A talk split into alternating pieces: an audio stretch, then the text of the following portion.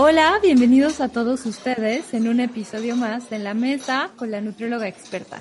Yo soy Leslie Monteagudo, soy la nutrióloga experta y el día de hoy tenemos una gran invitada. Eh, ella es Sara Solís, es médico especialista en geriatría, residente en el Instituto Nacional de Ciencias Médicas y Nutrición Salvador Zubirán. Y bueno, Sara, te agradezco mucho que hayas aceptado la invitación aquí en La Mesa con la nutrióloga experta, porque vamos a platicar de un tema bien interesante. Gracias por estar aquí, Sara. Hola, Les, muchas gracias a ti. La verdad, yo me siento muy honrada de poder estar platicando de este tema y sobre todo de poder estar platicando contigo. Genial. Vamos a hablar de la sarcopenia, pero platícanos, ¿qué es la sarcopenia? Vale.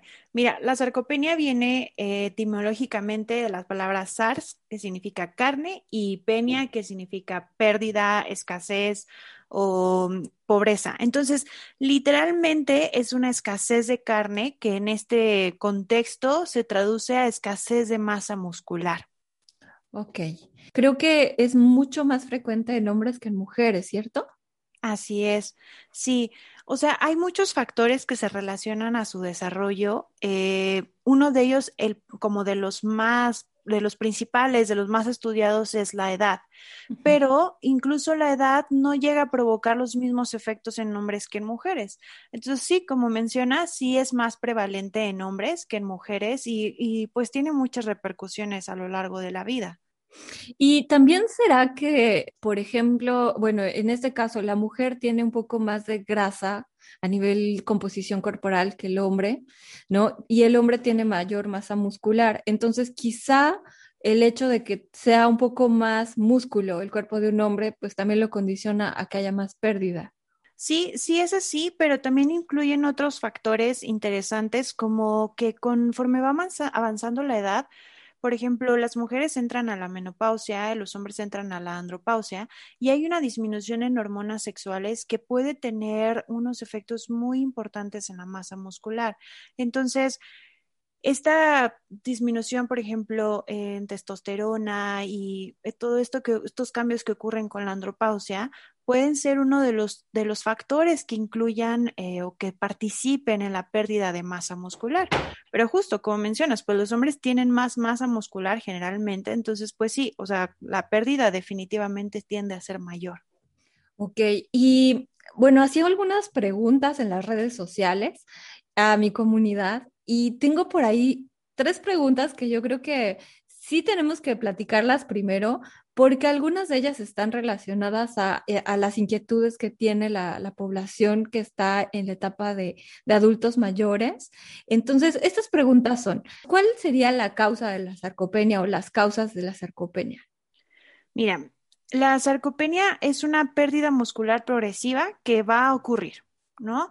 Pero tiene muchos factores de riesgo que se denominan obviamente como primarios y secundarios. Los secundarios son todos aquellos factores de riesgo que están relacionados a enfermedades, enfermedad renal crónica o algunas otras que, que puedan padecer las personas.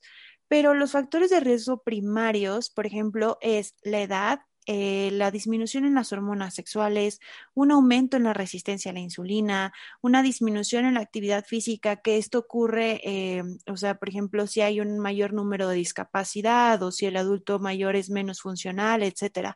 Entonces, hay muchas causas. El deterioro se puede, o sea, de por sí va a ocurrir, pero hay muchas causas que hacen que sea más que en otras personas o que sea mayor que de lo que debería de ser o que sea menor, al contrario. Ok, entonces podemos decir que naturalmente la sarcopenia ocurre, sin embargo hay factores que hacen que se precipite o que se acentúe más. Así es, okay. Sí. Otra pregunta que tenemos del público es, ¿a partir de qué edad comienza a manifestarse? Bueno, la pérdida de masa muscular empieza más o menos a partir de los cincuenta años, pero ahí empieza súper chiquito, o sea, empieza como un cero punto cinco a un uno punto cinco por ciento, pero por ejemplo, a partir de los, de los sesenta, setenta años, puede ser un seis por ciento por década. O sea, de los sesenta a los setenta pierdes un seis por ciento, de los setenta a los ochenta puedes perder otro seis por ciento. Mm. O sea, los porcentajes son muy variados, llegan a, a los reportes, perdón, llegan a ser hasta diez por ciento, pero en promedio eh, empieza a los cincuenta años y vas perdiendo un porcentaje conforme pasan las décadas. Ok. Y la tercera pregunta, eh, ¿cómo recuperar esa masa muscular perdida? Bueno, hay muchas recomendaciones. Las principales, incluso hay estas recomendaciones farmacológicas que la verdad es que yo creo que no tienen tanta evidencia y que yo no las recomendaría, o, o al menos en casos específicos se podrán usar, pero en la población general no. En cuanto a recomendaciones no farmacológicas, la masa muscular sobre todo se puede recuperar con ejercicio, con una adecuada nutrición y sobre todo con los grupos de, de nutrientes que utilizas en tu alimentación, ¿no? Uh-huh. Eh, esta masa muscular sí se puede, o sea, se va a ir perdiendo, pero no necesariamente se tiene que perder así aceleradamente, ¿no? O sea, puedes tener intervenciones en ella para que vayas haciéndola cada vez, o sea, la vayas dis- de, disminuyendo lo más posible. O sea, digamos que lo que puedes hacer es frenarla, frenar el que se esté perdiendo masa muscular y a través de ejercicios empezar a construir masa muscular. Así es. Pero, o sea, sí, puedes frenarla y puedes, eh, pro- o sea, propiciar que vaya aumentando cada vez más, aunque conforme aumenta la edad, también va a ser un poquito más difícil deshacerte de la grasa y aumentar la masa muscular, pero o sea, esto no es algo imposible. Por eso es mejor empezar antes de, de que se vaya haciendo la pérdida exagerada. Bueno, y aquí hay varios puntos que, que podemos todavía platicar aún más. El primero es, bueno, el ejercicio. Eh, digamos que ¿qué ejercicios podrían ser recomendables para adultos mayores? Porque, o sea, no es lo mismo a lo mejor uno de, una persona de cincuenta que le decimos, pues ve al gym y a lo mejor tiene mucho más condición o muchas más capacidades que un adulto mayor de setenta. Entonces, eh, yo pienso que la, la, los ejercicios que se deben hacer sí deben estar adaptados a la edad de la persona. Sí. Sobre todo a que conforme aumenta la edad también aumenta el número de patologías. Entonces, las personas mayores pues suelen tener, por ejemplo, insuficiencia cardíaca o suelen tener algunas otras comorbilidades que complican el hecho de ejercitarse. Y no le vayas a decir, vete una hora a correr. Que claro que si puede hacerlo, que lo haga, me parece perfecto. Pero eh, en cuanto a los ejercicios más recomendados para la sarcopenia y también para prevenir osteoporosis son los ejercicios de resistencia y eh, ejercicios en los que se, o sea, en los que primero empieces como muy progresivamente, o sea, comiences con ejercicios en los que hay que eh, levantar tu propio peso uh-huh. y de ahí ya ir avanzando hacia lo que, a, a, o sea, hacia levantar más peso. Uh-huh. Entonces, Los, estos ejercicios aumentan, son los que tienen más evidencia para aumentar la masa muscular, pero también te digo, tienen, tienen beneficios para prevenir osteoporosis. Entonces yo creo que ahí te echas un dos por uno y, o sea, me parece una excelente recomendación para la población general.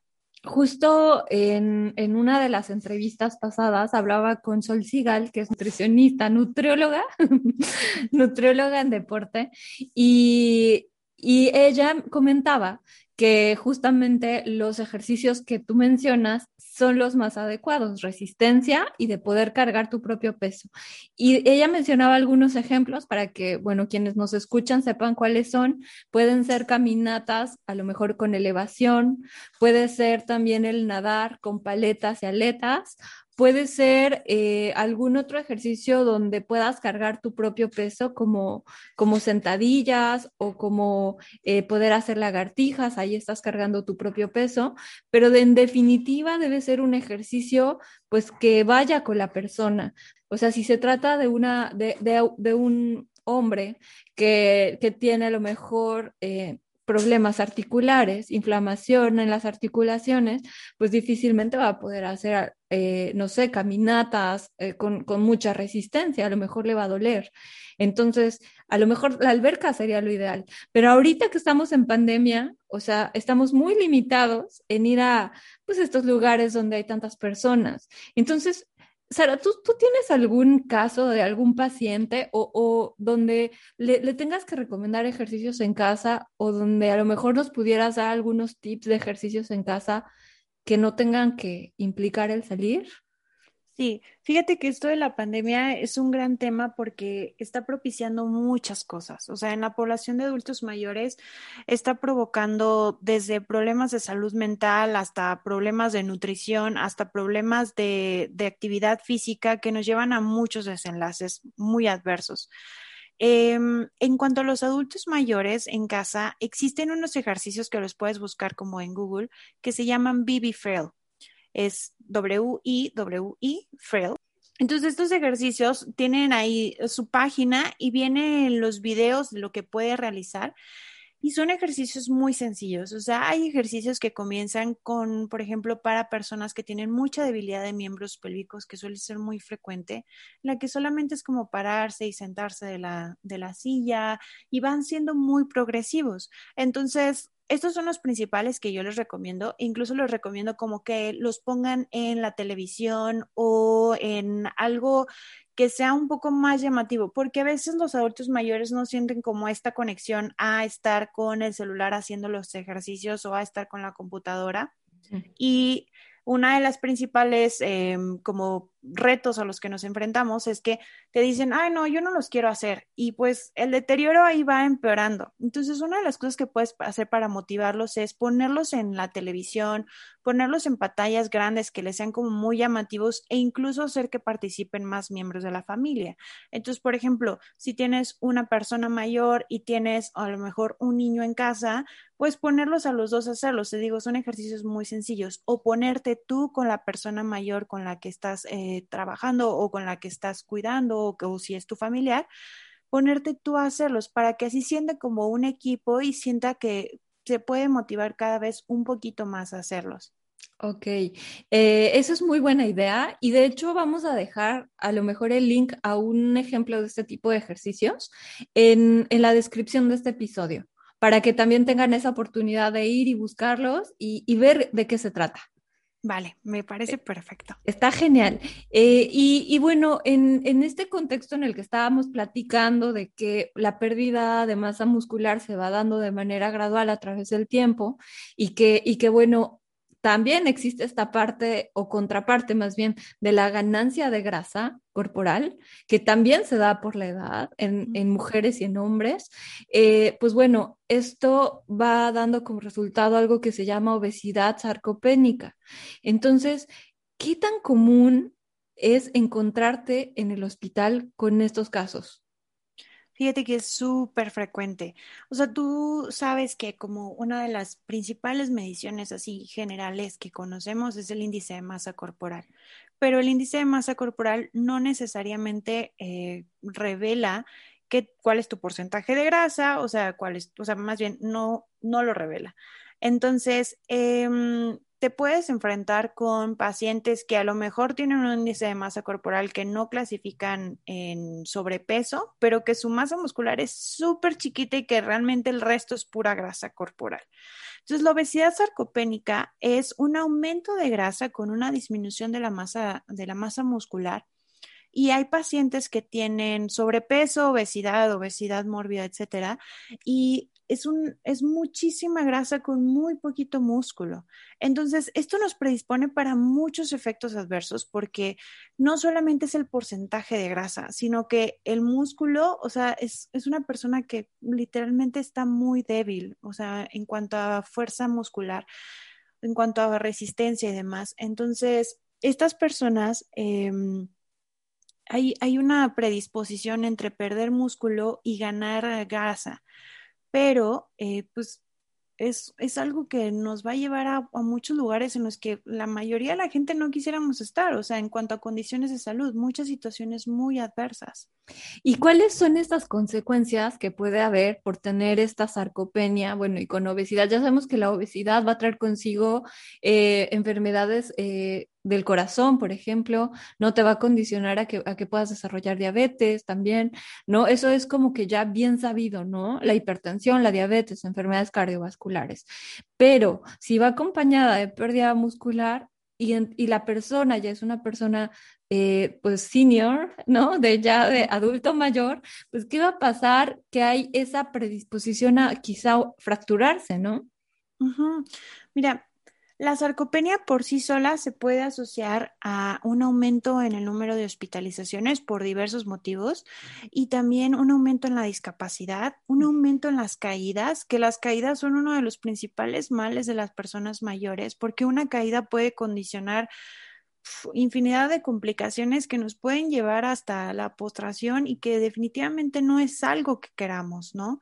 Entonces, te digo, la sarcopenia tiene mucho que ver con el, con el síndrome de caídas y, y cuando se combina con, con la obesidad sarcopénica, aumenta muchísimo el riesgo cardiovascular.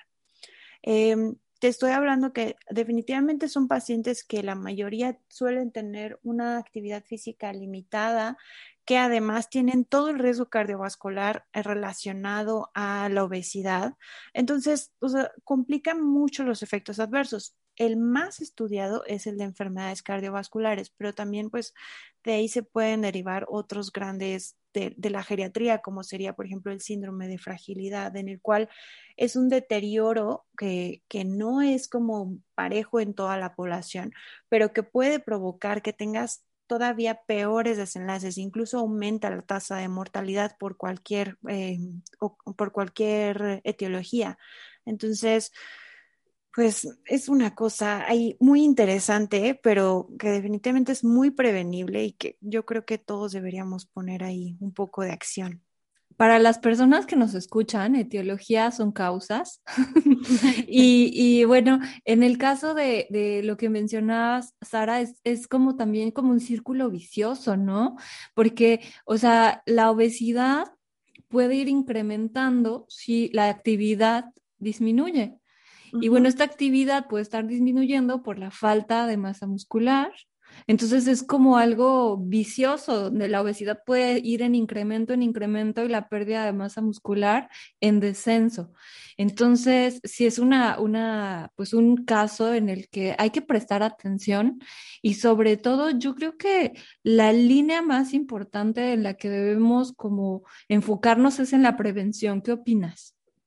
Yo estoy totalmente de acuerdo. Y sobre este círculo vicioso que platicabas, lo, o sea, lo que pasa con la sarcopenia y la obesidad es que la obesidad es un estado de inflamación, o sea, un estado proinflamatorio, ¿no? Produce eh, citoquímicos en el cuerpo que, que condicionan una inflamación, pues, química. Entonces, esta inflamación también puede condicionar por sí sola la sarcopenia. Y ahí nos vamos, o sea, de ahí la sarcopenia da más obesidad y ya es un círculo sin fin. En cuanto a la prevención, o sea, yo creo que ahí está, ahí es el, el punto clave de todo esto. Una de las paradojas de la nutrición en los adultos mayores es que hay, o sea, hay estudios epidemiológicos que te dicen que si la persona llegó a la, o sea, a ser persona mayor con un índice de masa corporal de más de veinticinco, o sea, por ejemplo, en sobrepeso, que no te enfoques tanto en bajarla del índice de masa corporal, sino que te enfoques en aumentarle la masa, la masa muscular, porque la pérdida de grasa conforme aumenta la edad cada vez es más complicada. Entonces, perder grasa no es algo que te va a llevar a un lugar que, pues, que vayas a prevenir muchas cosas, pero aumentar la masa muscular, a pesar de que sea clasificado como sobrepeso, es la clave. Entonces, Es, yo creo que ahí está todo y justo como ya lo platicamos, yo creo que las, las intervenciones están sobre todo en el ejercicio y en la alimentación. Claro, sin duda, sin duda. Eh, yo creo que también eh, es importante que quienes nos escuchan, a lo mejor también son personas jóvenes que, que están, bueno, viendo todo este panorama que, que puede ocurrir eh, en cualquier persona, A, sobre todo en edad de, de adultos, que, adultos mayores, a partir de los cincuenta años, adultos jóvenes. ¿Cuáles serían las recomendaciones así, el top tres de recomendaciones importantísimas para, para poder prevenir la sarcopenia? Mira, Eh, como seguramente la mayoría de tus escuchas son personas jóvenes o que todavía no clasifican como personas mayores, yo creo que una de las principales cosas es que empecemos a pensar que vamos a envejecer y que para hacerlo debemos hacerlo en las mejores condiciones posibles. Entonces, de ahí empezarnos a preparar, o sea, va, va a pasar, ¿no? Y, y el top de las recomendaciones sería una nutrición que esté, sobre todo, o sea, lo que más influye como en la masa muscular, que ya tú me dirás más, más a fondo en el tema, es el consumo de proteínas. Entonces, el consumo de proteínas tiene sus bemoles, sobre todo en cuanto a, en cuanto a si la persona tiene alguna otra patología como enfermedad renal crónica. Eh, hay ahí ciertas recomendaciones, pero yo creo que mantener, o sea, la recomendación como general para todos sería mantener un adecuado consumo de proteínas, que más o menos va como de, pues, yo, según yo, va como de uno punto cinco gramos por kilo eh, por día, entonces eh, no me parece algo que sea como tan difícil de alcanzar y que si estamos en una edad en la cual todavía no somos personas mayores, sí nos podemos ir acostumbrando a un estilo de dieta un poco más saludable y un poco más inclusivo con todos los grupos alimenticios. Aquí quiero hacer un paréntesis porque sí voy a platicarles más de las proteínas. Eh, hay que tener en cuenta que, bueno, primero qué patologías, eh, enfermedades de base hay en la persona, ¿no? Como bien mencionaba, si hay una insuficiencia renal va a haber una restricción proteica si se trata de una insuficiencia renal de tipo crónica. Entonces vamos a ver ahí qué es lo que vamos a hacer para reducir, ¿no? Eh, eh, poco a poco la proteína y también depende del tratamiento. Si hay, te, si hay terapia de, eh, de, de sustitución, como es el caso de diálisis o hemodiálisis, pues entonces ahí también ya cambia la ingesta de proteína, sobre todo en los casos en donde, en donde hay hemodiálisis, pues bueno, en hemodiálisis aumenta y cuando es diálisis disminuye. Entonces hay que revisar esta ingesta con un nutriólogo que sea especializado, a lo mejor en enfermedades renales, para que pueda darte una intervención adecuada. Si estamos hablando de un adulto mayor que no tiene ninguna enfermedad o que no tiene ninguna patología que haga que restringamos las proteínas, entonces yo creo que podría ser máximo uno punto cinco y mínimo a lo mejor hablamos de un gramo por kilo por día. Eh, y si estamos hablando de adultos jóvenes, pues yo creo que entre punto ocho y uno punto dos es, un, es una buena recomendación. Pero esto es como para saberlo, como teóricamente. En la práctica ya es otra cosa. Eh, y también hay que comprender que hay proteínas vegetales, que la dieta no es todo carnes rojas eh, y que proteína no es igual a animales. También están alimentos de origen vegetal, como las leguminosas, como las nueces, como algunos vegetales importantes. Eh, y, y que bueno, también podemos hacer como un, no sé, cuarenta, sesenta, ¿no? Donde haya proteínas vegetales y animales, porque también el consumir más carnes rojas puede condicionarte a tener enfermedades del corazón. Entonces, eh, pues todo tiene como que un, eh, hay que diseñar ahora sí que un plan de alimentación que, que vaya de acuerdo con la persona y que además sea individualizado de acuerdo a sus características. Pero sí la proteína es importante. Y en palabras de Sol Sigal, que la voy a volver a citar, ella decía que podríamos recurrir a los complementos proteicos porque no todas las personas llegan a cubrir la ingesta de proteína al día. Hay adultos mayores que entre más grandes como que disminuyen su ingesta y que se llenan muy rápido con, con muy poquito. Entonces quizá ahí podría ser una buena alternativa a un complemento proteico. Eh, ¿qué opinas tú de eso, Sara? Fíjate que conforme, o sea, uno de los cambios asociados al envejecimiento que no necesariamente significan enfermedad es que hay cambios como en el sistema digestivo y en cuanto a la alimentación. Entonces, los adultos mayores suelen tener, pueden tener un vaciamiento gástrico más lento y entonces esto va a condicionar que con poco alimento se llenen rápido porque pues el estómago va trabajando más lento y no se va a vaciar de la misma manera en la que se vacía un estómago de una persona de veinte años, ¿no? O un adolescente que come muchísimo. Entonces, eh, está esto, suele también aumentar un poquito la hiporexia, como el querer consumir menos alimentos o el querer consumir alimentos menos variados, porque también disminuye, por ejemplo, la percepción de los sabores. O sea, hay, hay muchas cosas que hay que tener en cuenta. Pero justo como mencionas, eh, un suplemento es una gran opción. Eh, que, que puedas, como dentro de lo que le gusta, dentro de lo que come, o sea, si la ingesta es poca, bueno, la suplementas con alguna otra cosa, pero que la ingesta además sea buena, o sea, porque hay pacientes que me dicen, bueno, pues yo solamente quiero desayunar pan, comer pan y cenar pan, porque es lo que me gusta, pero, pues, o sea, sí, definitivamente qué rico, qué padre, pero no es algo a lo que queramos aspirar. Entonces yo creo que de lo que coma, variarlo y suplementarlo lo que sea necesario. Claro, y además que haya pro- algo que yo creo, y esto es un, mi opinión, yo considero que la proteína debe estar en todos los tiempos de comida. O sea, no es de que en la mañana desayuné pan con mantequilla y en la hora de la comida me echo mis tres bistecs de, de res encebollados, o sea, y en la noche fruta, porque ya no tengo hambre. O sea, mejor... ¿Por qué no incluimos proteína en cada tiempo de comida?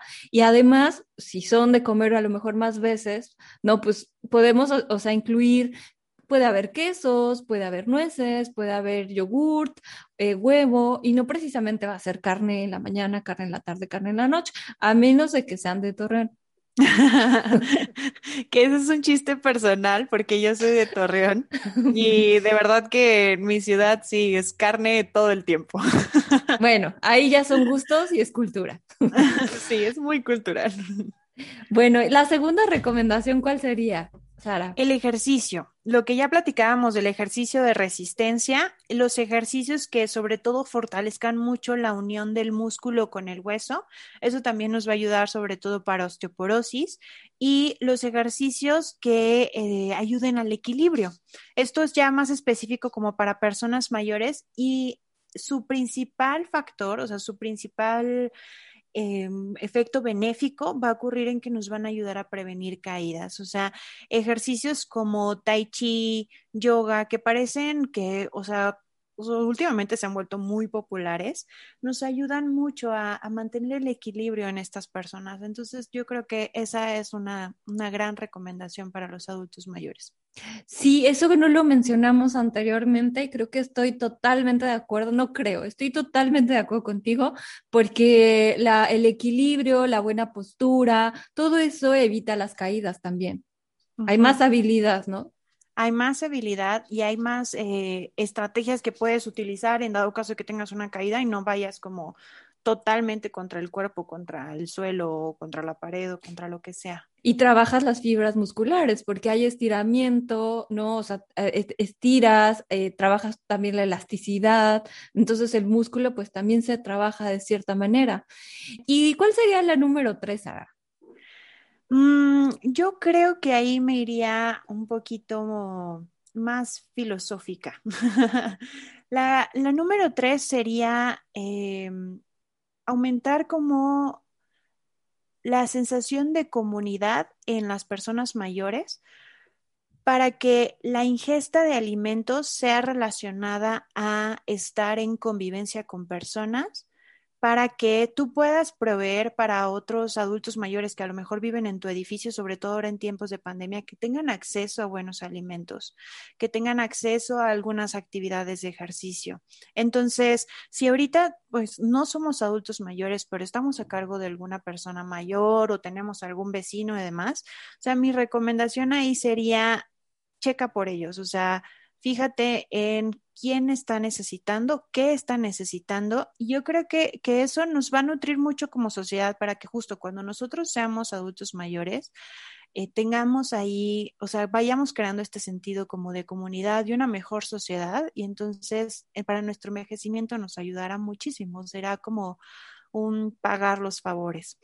es como ayudar al otro. O sea, si tienes algún vecino que es adulto mayor y que ves que vive solo, ¿no? O sea, bueno, sabemos que ahorita en pandemia tenemos que guardar distancia y pues por, por cuidarlos, pues tampoco tenemos que convivir con adultos mayores, pero, pero yo creo que sí puede estar esta parte de solidaridad que mencionas, ¿no? Y, y también yo, yo agregaría como el, el bueno, hay adultos mayores que están solos, entonces, ¿por qué no que se inscriban a un grupo de algo que, que no precisamente es presencial? Hoy en día el, el Zoom, el Skype, y el, eh, hay muchos medios para que puedas organizar una charla, una plática, eh, que puedas organizar una actividad deportiva por Zoom.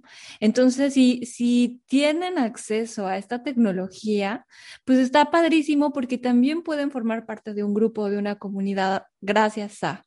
Entonces, eh, pues hay que irnos adaptando, ¿no? Esta pandemia nos está haciendo que todo sea con pantallas. Sí. Como este podcast. Pero es una, es una gran alternativa. Fíjate que justo hablando sobre esto, el aislamiento social en personas mayores se relaciona mucho a efectos adversos. O sea, hay incluso estudios que demuestran que aumenta la mortalidad. Entonces, todas estas cosas que podamos eh, promover y prever para los demás, de tener a lo mejor, acostumbrarnos a utilizar pantallas, acostumbrarnos a unirnos a alguna comunidad por alguna videollamada, algún equipo que a lo mejor dé alguna clase de yoga, de tai chi, de canto, de lo que sea, y sea por videollamada, yo creo que mmm, va a disminuir muchísimo nuestra situación, o sea, nuestros estados de salud deteriorados, y va a mejorar mucho nuestro sentido de comunidad, y yo creo que esto nos va a hacer una mejor sociedad para el futuro. Sin duda. Eh, Sara, pues está bien interesante de verdad la plática aquí contigo. Yo creo que vamos a hacer otro episodio donde hablemos de otro tema que esté relacionado a tu especialidad. Pero bueno, platícanos, eh, ¿cómo te podemos encontrar en las redes sociales?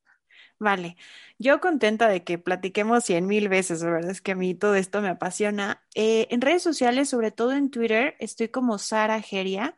Sara se escribe con S y sin H, y Geria, pues, como se escucha. Y pues también me pueden localizar en mi correo electrónico, que es Solís con doble S, A R A, como si dijera solizara punto veinticinco arroba gmail punto com. Entonces, cualquier cosa, escríbame, cualquier duda, mándenme un mensajito por Twitter. Yo contenta de que, de que podamos platicar más sobre cualquier tema que les interese. Pues ya tienen los datos de contacto de Sara y también los voy a poner en, el, en la descripción de este episodio por si no pudieron escucharlos bien o, o quieren revisarlo porque no lo anotaron bien. Ahí van a tener los datos de contacto.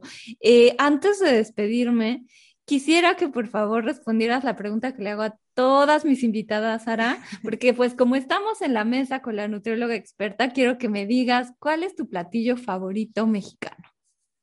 Mm, yo creo que a pesar de que la respuesta esperada como norteña sería la carne asada, yo creo que es el mole y es sobre todo por eh, algunas relaciones eh, eh, como familiares o emocionales que tengo con, con este platillo, pero ahora es que me encanta todos los moles, todos, mm. todo, a mí me raya estar comiendo mole. Cualquier mole, verde, rojo, el que sea. Cualquier mole, sí. Todos. Y tengo es que... el reto de probarlos todos. Oh, no, y es que bueno, hay, hay una gran variedad de moles en toda la República, o sea, de verdad que tenemos una... Eh, un mosaico gastronómico impresionante de muchísimos colores, muchísimos sabores, entonces a mí también me encanta lo spicy. ¡Qué rico! Sí, yo ya hoy quiero comer eso definitivamente. Y pues Sara, te agradezco una vez más por haber estado en este episodio, por compartir todo tu conocimiento y sabiduría en la comunidad de nutrióloga experta. No, y... muchísimas gracias. Al contrario. Y bueno, solo me queda decirles, nos vemos y hasta la próxima.